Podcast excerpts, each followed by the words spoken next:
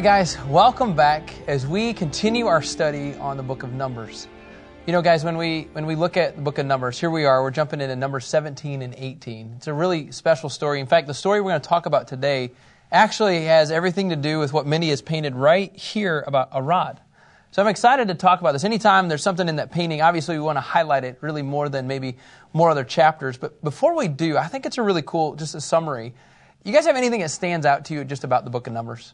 I just I keep seeing the Lord spoke to Moses, the Lord spoke to Moses over and over again. So just how he communicated with Moses. Yeah, I, I, there's a lot of different stories we can learn from the, Israelites or the leadership. And what I love about what we just talked about yesterday was, you know, here we had Korah's rebellion, one of the worst rebellion uh, moments in, in Scripture. They're like, we don't really trust Moses, we don't really trust Aaron. And so then what does God do? He swallows them up and then he brings fire down on the 250. And so what you're going to see in number 17 is again, it's, it's just like God just says, you need more proof that I'm with these guys? I'm going to give you more proof. And so over and over, they're, they're complaining, they're whining. Who is the leadership? Why are they in leadership? And God says, fine, I'm going to do it again. I'm going to show you that this is my men. These are the guys that I have called to lead this whole group, yes, into the wilderness of death, because that's really what's going to happen. But as this happens, I want to make sure you understand who's in charge. And so in verse 1, Kevin, here's what you have again, just like you're saying. The Lord instructed Moses. There's this dialogue. You know, you wonder sometimes if you had your own chapter in the Bible, if it would be like, and God told Rich, and Rich responded. Or would it be like, and Kyle, Kyle heard from the Lord, but then didn't do anything? Like you wonder how that dialogue would always be interacting, you know? My, my book would be, real, it'd be, uh, it'd be like Jude. It'd just be one chapter. Like, not a whole lot.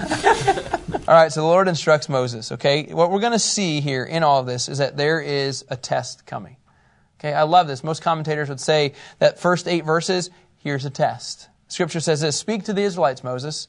Verse 2 And take one staff from each, from them, okay? Take one staff from them for each ancestral house. Twelve staffs from all the leaders of their ancestral houses. And I want you to write each man's name on his staff. Now, my question is, is you're going to grab 12 staffs, whose names are we writing on this? You guys have any thoughts? 12 tribes of, 12 sons of Jacob, of Jacob, yeah. Uh-huh. That went well, Kevin.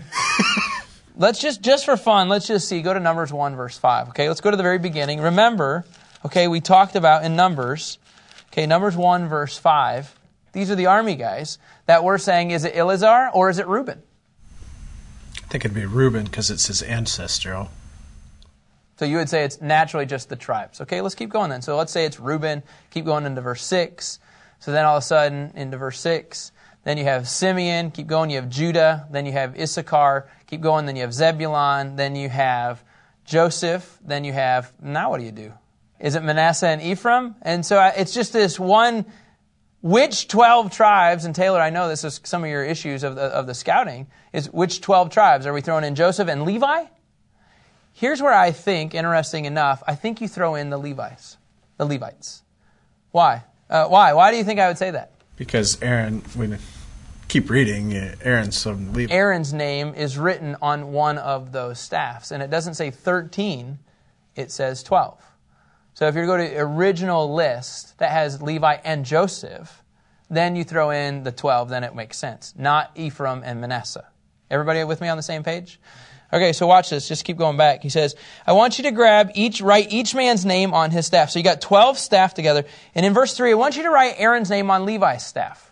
Because there must be one staff for the head of each ancestral house. What does that mean, you guys? There must be one staff for the head of each. So 12. I mean, that's just saying this one staff represents all of the house, all of the tribe. Okay? That's, again, pretty self explanatory. Now, watch in verse 4. Here's what I want you to do I want you to take the 12 staffs. Then I want you to place these 12 staffs in the tent of the meeting, in front of the testimony where I meet with you. All right, Kevin, you're the great tabernacle genius here. Where are we putting the 12 staffs? In front of the ark, basically. In front of the ark, in front of the testimony, right? So we are in the where? Holy of Holies. Holy of Holies. So here's the funny part about all this. Who's the only one that sees in the Holy of Holies? That'd be Aaron. Aaron.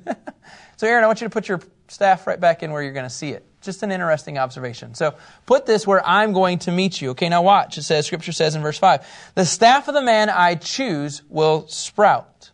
and I will rid myself of the Israelites' complaints that they have been making about you. Okay, keep going into verse 6. So Moses spoke to the Israelites, and each of their leaders gave him a staff, one for each of the leaders of their central houses. Twelve staffs in all. Aaron's staff was among them on the Levite staff. Okay, this sounds pretty obvious. Now remember Aaron. Let's just pull back just for a second on who Aaron is.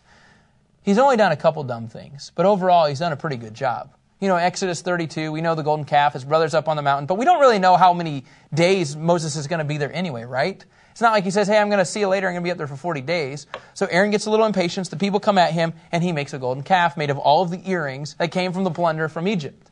That's a pretty not very good move. Later on, we're going to find out about the whole rock and how Moses and Aaron, they decide to hit the rock. Aaron doesn't say anything, so then Aaron gets in trouble, doesn't be able to go into the land.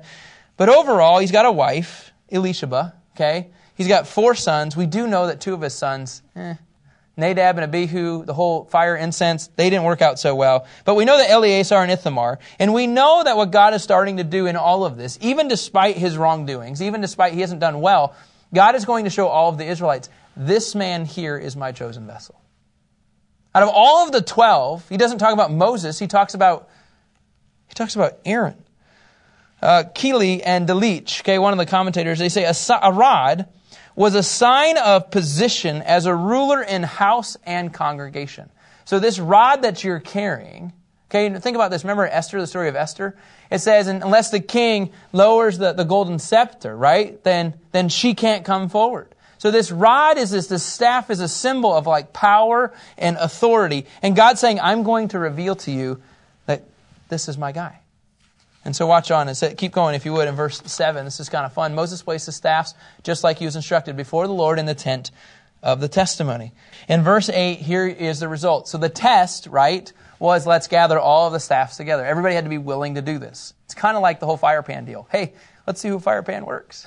all right, we're going to talk about a rod. We're talking about a rod, and the next day in verse 8, this is where the results come in. Next day, Moses entered the, tes- the tent of the testimony and he saw that Aaron's staff, representing the house of Levi, had sprouted, formed buds, blossomed, and produced almonds. One of the things I want to do, I just, I just felt like I had written on my notes here. I want, to, I want you to understand something, this process, okay? I'm going to write something that most people don't write when they develop this process as commentators. Uh, I want to make sure everybody understands that wood that we're using, it's dead. Is that a fair statement? That rod that he has, there's not an ounce of it that's connected to a root. There's nothing alive on this thing. So the process you got to understand is it goes from dead, okay, to sprouted. And then from sprouted, it goes to formed buds. Kevin, what's the difference between sprouted and formed buds? Uh, just be a plant, at, you know, have leaves, but buds would be like the flowers start to open, so it's germinating. Okay, so then good. Now walk me through the next step. If it formed buds and now it blossomed, then what? So it's able to make fruit at that. It's in the process of making fruit. So what is this right here? We see it's already made fruit, and then you see almonds as well. Is that right? So it's blossomed, and I think this is a cool picture. It produced almonds. Do you guys like almonds? No. Chocolate covered chocolate covered almonds. Now, here's what I love about the story this is in front of the tent of the meeting. Moses enters in, and it says he sees the Aaron's staff. Now, when I say he sees it, he, he didn't do anything. It's not like he prayed, it's not like there's any miraculous, he touched anything. This was the process. It went from dead, sprouted, all the way, and I, can I just say this? It's alive. Is that a fair statement that this, this staff is alive? Overnight. Overnight. I love this. Now, I want to read some comments from Gordon Wenham. Uh, he's written in his commentary, uh, Numbers. He says, Almonds always bloom early with white blossoms and its fruits were highly priced. So, if you can go to Genesis 43, verse 11. And this is kind of a, a cool picture. It says, Then his father Israel said to them, If it must be so, then do this. Put some of the best products of the land in your packs. Take them to the man, man as a gift. So, who's doing what? Do you guys remember? They're taking this to Joseph, right? And I want you to put the best of the best. Put balsam and honey, aromatic, aromatic, attic, something, attic, gum and resin, pistachios, and almonds. So like this would be a prized possession if like all of a sudden somebody's staff turned into almonds. You'd be like, sweet, new product to sell. Almond staff, staff almond, right? You know, like, and so it's a cool picture. Now watch this. White though also, and I love Mindy's painting over here because there's a mixture of pink and white. White also symbolizes purity, holiness, and God himself. So here you have almonds actually producing fruit. And Kevin, if you would, would you go to Isaiah 1 verse 18? Isaiah verse 1, uh, 18. Come, let us discuss this. Here's this picture of this white and this purity. Though your sins are like scarlet, they will be white as snow. And so God, what God's going to show you is He's going to show purity, purification, and fruit at the same time. Uh, to me, I think they, they have to go hand in hand. You have to see purity in order to see fruit. Just one more illustration of this white and this purification. Can you go to Daniel, uh, Daniel 7, verse 9? Here we are talking about the miraculous of Aaron's rod actually taking off. Now, watch in regards to the white component. It says, As I kept watching, thrones were set in place, and the Ancient of Days took a seat. His clothing was white like snow, and the hair of his head like whitest wool. White always represents the presence of God. White always represents purity. And let's just go to one more to paint this picture of white. Go to Revelation 20, verse 11. And love this image to me because what, what we once thought was dead, God can bring to life. Then I saw a great white throne and one seated on it. And so I also represent, and I see uh, what we're seeing here is, is power. You see purity, you see purification, you see power. And man, I have to tell you guys, it, you just see the presence of God. All in a staff. He chose one out of the 12. And Gordon Wenham continues about not just about the white and the purification, but he also says that Jeremiah, the prophet, actually associates almonds with watching. If you would, Kevin, can you go to Jeremiah 1, verse 11? There is this spirit of watching. We'll get into this a little bit more into detail, but then the word of the Lord came to me asking, What do you see, Jeremiah? And so prophetically, he says, I see a branch of an almond tree. Go to verse 12, if you would. The Lord said to me, You have seen correctly, for I watch over my word to accomplish it. Now, when you see this prophetic word from Jeremiah, when you see this word, and then you see all of a sudden almonds, I love this image of God saying, Hey, by the way, I'm watching what's taking place. I'm with the Israelites. And oh, by the way, this guy, he's my guy. I'm going to accomplish what I want to accomplish through him. Yeah, it's great that there's 12 tribes, but I'm chosen. I have chosen. I've chosen Aaron. These are the qualities that were portrayed. Obviously, Aaron, one of his main roles also is to serve as a, as a prophet of some sort, as a watchman over the Israelites. So it says in verse 9, I'm going to go back to number 16. After this process is unfolded, then Moses brought the miraculous. He brought the staffs out from the Lord's presence to all the Israelites. And he, they saw them, and each man, hey, I'll take my staff, I'll take my staff back, I'll take my staff. Each man took his own staff. And then it just says this in verse 10. The Lord told Moses, put Aaron's staff back in front of the testimony to be kept as a sign for the rebels, so that you may put an end to their complaints before me, or else they will die. So you know what God's answer was to the complaining box? The suggestion box? It was a rod that produced almonds. This, he says, will end their complaints. Otherwise, if it doesn't, they will die. This, this was a miraculous sign that he's going to now put in front of the tent of the testimony. It's kind of fun to think about that this is a sign. Kevin. It's just interesting that God has Moses put it back with the testimony along with the manna. It's just, it's God's provision, direction. We, in front of, so you have the Ark of the Covenant, so you have the tablets, you have the manna, and now you have the almond rod. Those three things, you're right, Kevin, are placed inside the Holy of Holies. And I think to me, the one weird part about all of this, this is a sign for the rebels, but the rebels are never able to go in. So how does this serve in my in your mind? Anybody have any thoughts? How does this serve as a sign? I mean, if he's telling them that this is a sign for you that they're going to, if they don't adhere, if they if, if their grumbling doesn't stop, basically they're going to die. So like that's the only thing you have to go on is is like the Lord's word that like oh, if I don't shut up, I'm just going to die. And I also think, too, people talk in communities. You know, it's not like you have a whole lot to do in the wilderness. And so you just say, hey, if you want to experience the presence of God, I want to make sure you understand God values these items. He values the Ten Commandments. He values the manna that He's provided. And oh, by the way, He values, here's what I want to say, the lineage of the priesthood of Aaron. I think it's not just the, the rod. I actually think he's saying if I can make a dead a stick come to life, I can carry the lineage of a priesthood through Aaron.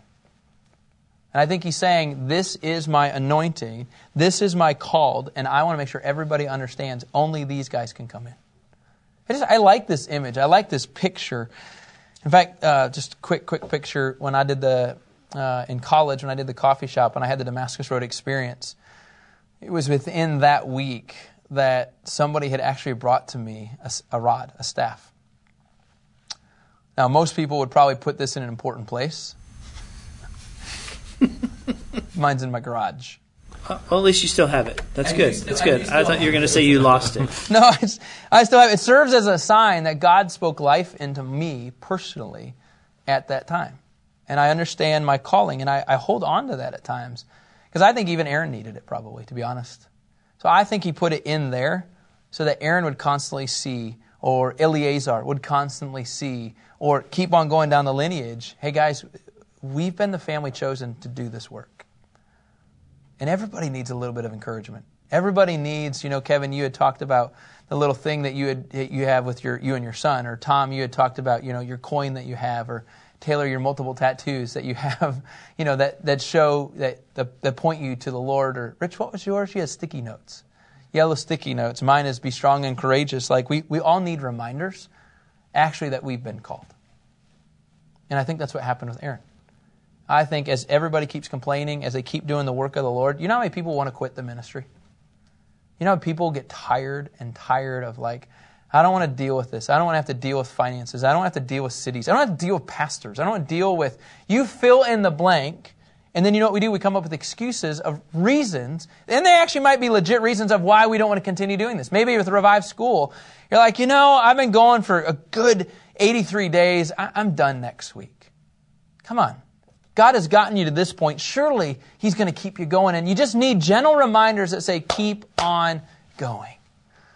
And so I know this says it's a sign for the rebels, but if it's for me, if I'm Aaron, I'd say, man, this is a great reminder that God showed up in my life, that God chose me out of the 12. Scripture continues on in verse 11.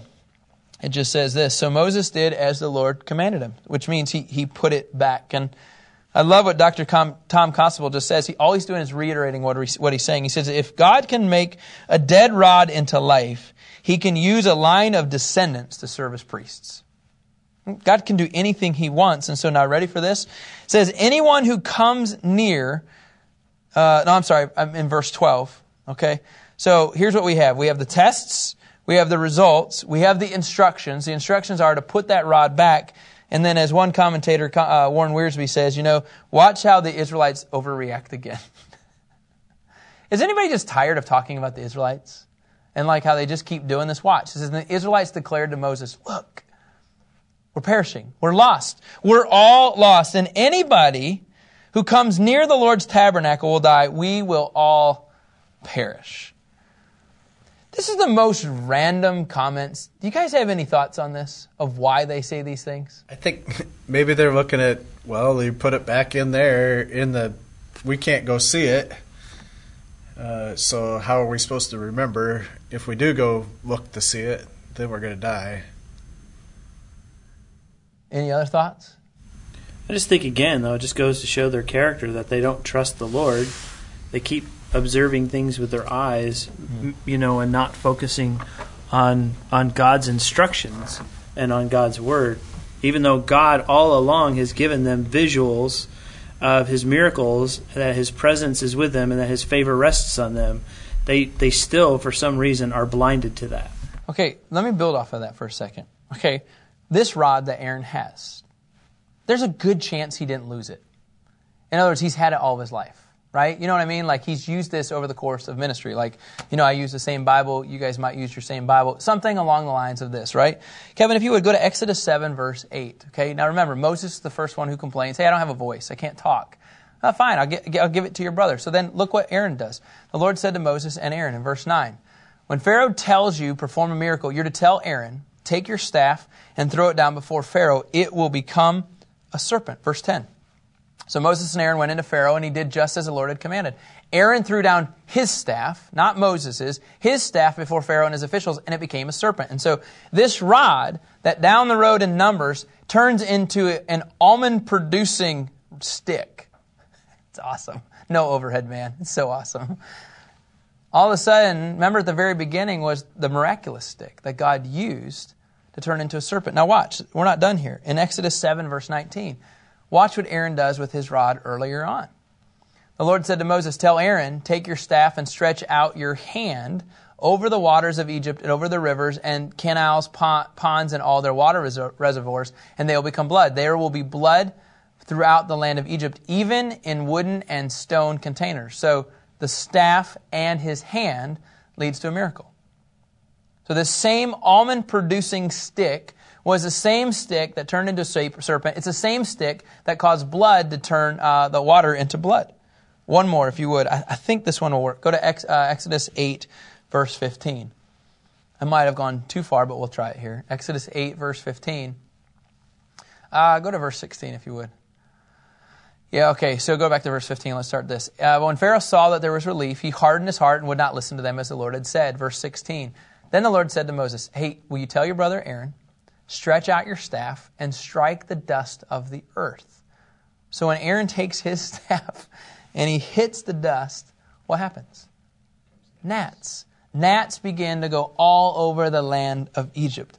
If there's one rod in all of the Old Testament that has seen more miracles, it's Aaron's. So here's my whole theory, Rich. Just a thought on what you were saying about this holiness component, right? And about what they're sensing. Could, could, it, could it be, could it be that once they saw this rod and heard about this rod turning into almonds, they almost went to the extreme and recognized that, Kevin, if you'll go back now to number, six, uh, number 17, okay, just, just hear me. This could be a thought. That they recognized the wretchedness and their sinfulness in their lives. You mean like finally they've realized, oh, uh, like they understand now God's authority and and just like I don't know, like his all powerfulness. Yeah, maybe maybe it's it's just a thought. But like they've seen everything, and all of a sudden they're saying, "Look, we're perishing, we're lost, we're lost." And then watch, anybody who comes near the tabernacle is going to die because it's so holy, and we're so we're so not. Either way, I think it's an overreaction of either course. But I do think I just, for once, I want to try to give them the benefit of the doubt. I want to try, and I, I don't know if that's right. But I do know this. Warren Wiersbe says, look, over the course of time, God speaks into the Israelites. He tells them to put tassels on their garments, right? He tells them to take the, bla- the, brass plates on the altar. Remember from all the fire pans. And then the third component, he says, hey, here's how I want you to obey the law. I want you to understand that Aaron's rod is in the Holy of Holies. So he gives them miracle after miracle after miracle. And then he even says he's real practical. I want you to make tassels. But what do you what do you do, you guys, now that we're not in the Old Testament? What do we do with the mentality of, okay, we don't have tassels. I'm not wearing tassels. I'm wearing a jacket today. Praise the Lord. Thank you very much. But we don't have tassels. We don't have fire pans. What does the Lord do to give us um, a parallel so that we're obedient with Him? I mean, we have the written word. Good. So let's go there. Okay. So, as one commentator says, Kevin McElravy himself, is that God has, Kevin, Kevin, you go to John 17, 17. God has given us the word. No, no, we don't have the rod. We don't have a, a, a stick, but we have the truth. John 17, 17 says, Sanctify them by the truth. Your word is truth. So we have truth. Okay? Let's go to the next obvious statement. Is there any obvious thing? What else do we have that the Lord's given us? Holy Spirit. The Holy Spirit. Oh, wow. Taylor. Look at Taylor go. So, uh, sorry, I'm leaking here. The Holy Spirit. I can see how you can compare that to putting the stick back in the tabernacle deal. Because you can't see it and you can't see the Holy Spirit, but you basically just got to assume it's in there. You know, that's an awesome picture. Wow. Whoa. Wow, that was very. Revealed to him by the Holy Spirit. That was very dead to life giving right there. uh, absolutely, Taylor. In fact, Kevin, can you go to 1 Corinthians 6, 19, and 20? I mean, we have the Word, we've been told about it, but now there's the Holy Spirit where we can't see. And Scripture says, Don't you know that your body is a sanctuary of the Holy Spirit who's in you, whom you have from God? You are not your own. Verse 20. For you were bought at a price, therefore glorify God in your body. Go back to verse 19. So there's that same comparison, Taylor. And I actually really love that picture of that stick that now brings life is now in a place, it's in the tabernacle. We can't see, but yet we have to trust the Holy Spirit inside of us. We have to trust that that stick that produces fruit is, yes, inside of the Holy of Holies, okay? I want to go somewhere else a little bit different, okay? But I like what Wiersbe says here, and I think it's pretty powerful. We also have the Lord's Supper. We have the Word of God, we have the Holy Spirit. Did I spell supper right? Yeah. I was just thinking to myself, like, where's he going with the Lord's Supper? Like, are there almonds at the Lord's Supper? it's the cup and almonds. No, 1 Corinthians 11 23. I mean, these are the things, you guys, we need as reminders of what the Lord has done. For I have received from the Lord what I also passed on to you. On the night when he was betrayed, the Lord Jesus took bread. Verse 24. Give thanks, broken, and said, This is my body, which is for you. Doesn't say broken, which is for you. Do this in remembrance of me. We need reminders on a consistent basis. I know that our church does it uh, once a month. Uh, I honestly, I wish my family. So I'm not going to put this on our church. I just wish my family would do communion more often. Me and my wife and our kids. We have the Word of God, sanctifies us with truth. We have the Holy Spirit. We can't even see it, but we know that it produces fruit. And then we have the Lord's Supper, which can actually serve as a reminder of the sacrifice that He's done. And so all of a sudden, these things just parallel what we've been seeing in Numbers 17 and then even into 18. And then the last thing I just want to say, this is to me, I absolutely love it. Think, think about the parallels, you guys. Here you have Aaron the high priest going in interceding. We at the same time, you guys, we have an interceding Savior. We have a Savior that is always going on our behalf for us, just like Aaron the high priest. I think this is a cool picture. Hebrews 4, verse 14 through 16. Hebrews 4 through 14 through 16. Therefore, since we have a great high priest who has passed through the heavens, he's gone through everything. Jesus, the Son of God, let us hold fast to the confession. Verse 15. We, we don't have a high priest who's unable to sympathize with our weaknesses. No, no, no. But one who has been tested in every way as we are yet without sin. And in verse 16, therefore, let us approach the throne of grace with boldness so that we may receive mercy and find grace to help us at the proper time. Strangely enough, you have the Ten Commandments, you have the manna, you have the, the rod that sprouts almonds and fruit. And in the New Testament, we have the Word, we have the Holy Spirit, we have the Lord's Supper, and I actually believe we have an interceding Savior that is constantly going on our behalf. Why? So that we can go, and I'm just going to say this as a picture up here of the, the stick as well, so that we can go from being dead to becoming alive. It's an awesome process that I believe when we embrace will radically change us. And just to close all of this out, uh, Kevin, will you go to Romans 8, verse 11? It just says this look at this. And if the spirit of him who raised Jesus from the dead lives in you, then he who raised Christ from the dead will also bring your mortal bodies to life through his spirit who lives in you. We start from being dead, and through the interceding Savior, by what he did on the cross, you and I have life. And all that just comes from a simple picture of a dead stick that now has fruit. All right, guys, lesson 83, Numbers 17, and then 18, just so you know. Numbers 18 really just talks about provision for the priesthood and then gets into support for the priests and the Levites. And we'll continue our study tomorrow uh, with lesson 84. Thanks.